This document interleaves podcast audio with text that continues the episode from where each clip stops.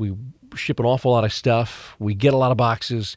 We get all this stuff holiday time, but what do we do with it? Well, she has some ideas. Samantha Budabaugh from Biz Aid in the studio with us this morning as try to get the word out of we don't just have to toss all that stuff in the garbage. We can actually recycle a lot of this stuff uh, during the holiday period, right? Yes, and when we say recycle, we'd like to, to know that with our program, it goes right back into the Michigan economy, right back into the truck drivers and manufacturers and you know producers right here in our local economy. What's the biggest thing that comes through recycling wise, like during this Christmas period? Is it is it cardboard boxes? Is it styrofoam? What what kind of stuff? You, well, by weight, certainly cardboard, but it seems like styrofoam's always paired in there as well, and from what I've heard, we are number two largest in the state of Michigan for recycling styrofoam. Really? Yes. Branch County is? Yep. Well, our program is. Okay. Uh, we're second to the city of Ann Arbor. Wow. So we certainly taken a lot of that stuff and we do it for free year round we're there wednesday through saturday 9 in the morning until 2 in the afternoon and cardboard and styrofoam we take for free but around this time of the year we are working on what we call the holiday hoopla event that means the week that we're open between Christmas and New Year's, there will be no charges for any recycling. And it's a time to invite the community to come in and see what we're all about, how our programs work.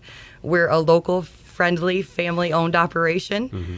And once you talk to us and see what we got going on, you'll absolutely know that I'm going to get your materials into the hands of someone who's going to reuse them. All right. So, besides cardboard and styrofoam, which you talked about, what other stuff do you guys take then? Well, that's quite an extensive list. Uh, anywhere from what we call plastics ones and twos, your water bottles, milk jugs, coffee containers, detergent containers. We are new accepting glass. And we have a very extensive glass program where we can take your candle jars and your window glass colors. And that's kind of neat because it ships right up to Albion, Michigan, where they turn it into insulation. Okay. So we have a very small circle Okay. for where our materials go. And of course, the newspapers, magazines, we take all kind of batteries, uh, any kind of metals, your aluminums, steels. We can take appliances. Okay. But what we should say that we don't take, and I get this question quite often, is we we accept electronics with the exceptions of televisions and monitors. We do not accept those items. Okay. So So those are kind of specialty items then. So w- always the question for folks when you got recycling of you know whether it's cans or, or jars or those kinds of things, how clean do they need to be? How do people? How do you want them from people when they bring them? Or if you know somebody uses the city's recycling program, how should they actually be put in their recycling? These are my favorite questions. Education is paramount when it comes to recycling, and what you find with our program is you can come in and talk to us face to face, but I always advocate for all programs. Now, recycling should always have a quick rinse. Your spaghetti jars, your soup containers, it doesn't have to be spotless, but what we do have to realize is these are going to go through people's equipment and their buildings, and like me, I live with them for quite a long time, and I don't like mice or sticky or smelly stuff. So, every program across the board, they need to be a quick rinse. Uh, you know, interesting questions are staples, paper clips, uh, tape on boxes, uh, the cellophane in the windowed envelopes. Those are all fine. Okay. Those little things don't bother us at all. Okay. So, without being too technical here, I always ask one other question then. So, I bring you a cardboard box, you know, or a bunch of cardboard boxes or, or newspapers. How do those actually get recycled? Well, my cardboard will go straight on a semi and go to maybe at Seagull, Michigan or Constantine, where they, I've been there, they'll plop it in a giant vat of water. It's like a, a mixer as big as this building. Okay. And then it goes through its processes and it kind of gets printed out into new cardboard. Okay. Uh, So they, just- they basically cook it. Yeah, they stew it and then they cook it and they get everything out, and it's a very neat process. And what we should know about that is it is much easier to cook old cardboard and make it into new cardboard than it is to go get a log out of the forest and make it into our new paper products. Okay. Is that the same kind of thing with uh, with uh, cans and, and glass that, that, that, again they get just melted down and reformed into, into new stuff?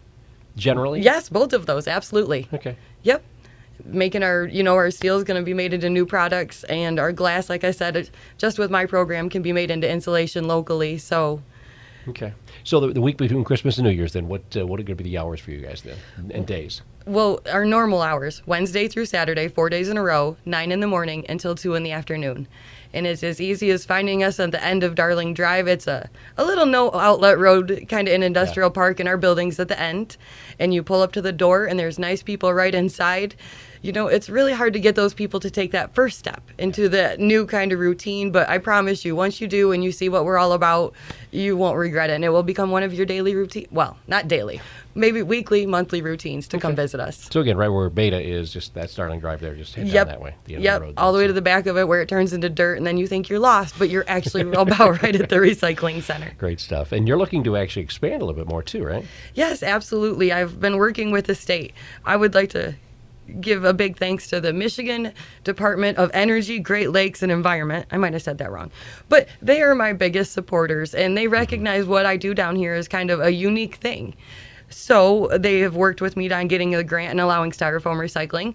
They've worked on this advertising grant so I can send postcards to all of Branch County and try to get more people in my door. But also a larger product project where they're going to help me fund a new location that I will open in Hillsdale County. Right. So I will have two little, you know, facilities, recycling centers for each county. You're recycling babies. Yes, absolutely. Good stuff. Well, good luck with it. Again, we, we generate so much stuff that could be recycled that uh, that, that, we don't. So this is a, uh, maybe getting people's minds a little bit during the holiday period. Then. Absolutely, and you'll you'll see your piles adding up. And I guess I should mention it's my program. I do not like gift wrapping you know, they just have corroded it with glitter and foil and felt. And as a professional I'll recycler, I'll tell you that it's already been recycled a couple times. so we do not take gift wrap, but everything else I'll give a good home as locally as possible. And I don't even have garbage service, so you know it's not going to end up in a landfill. It's uh, Samantha Budabaugh from BizAid LLC with us this morning.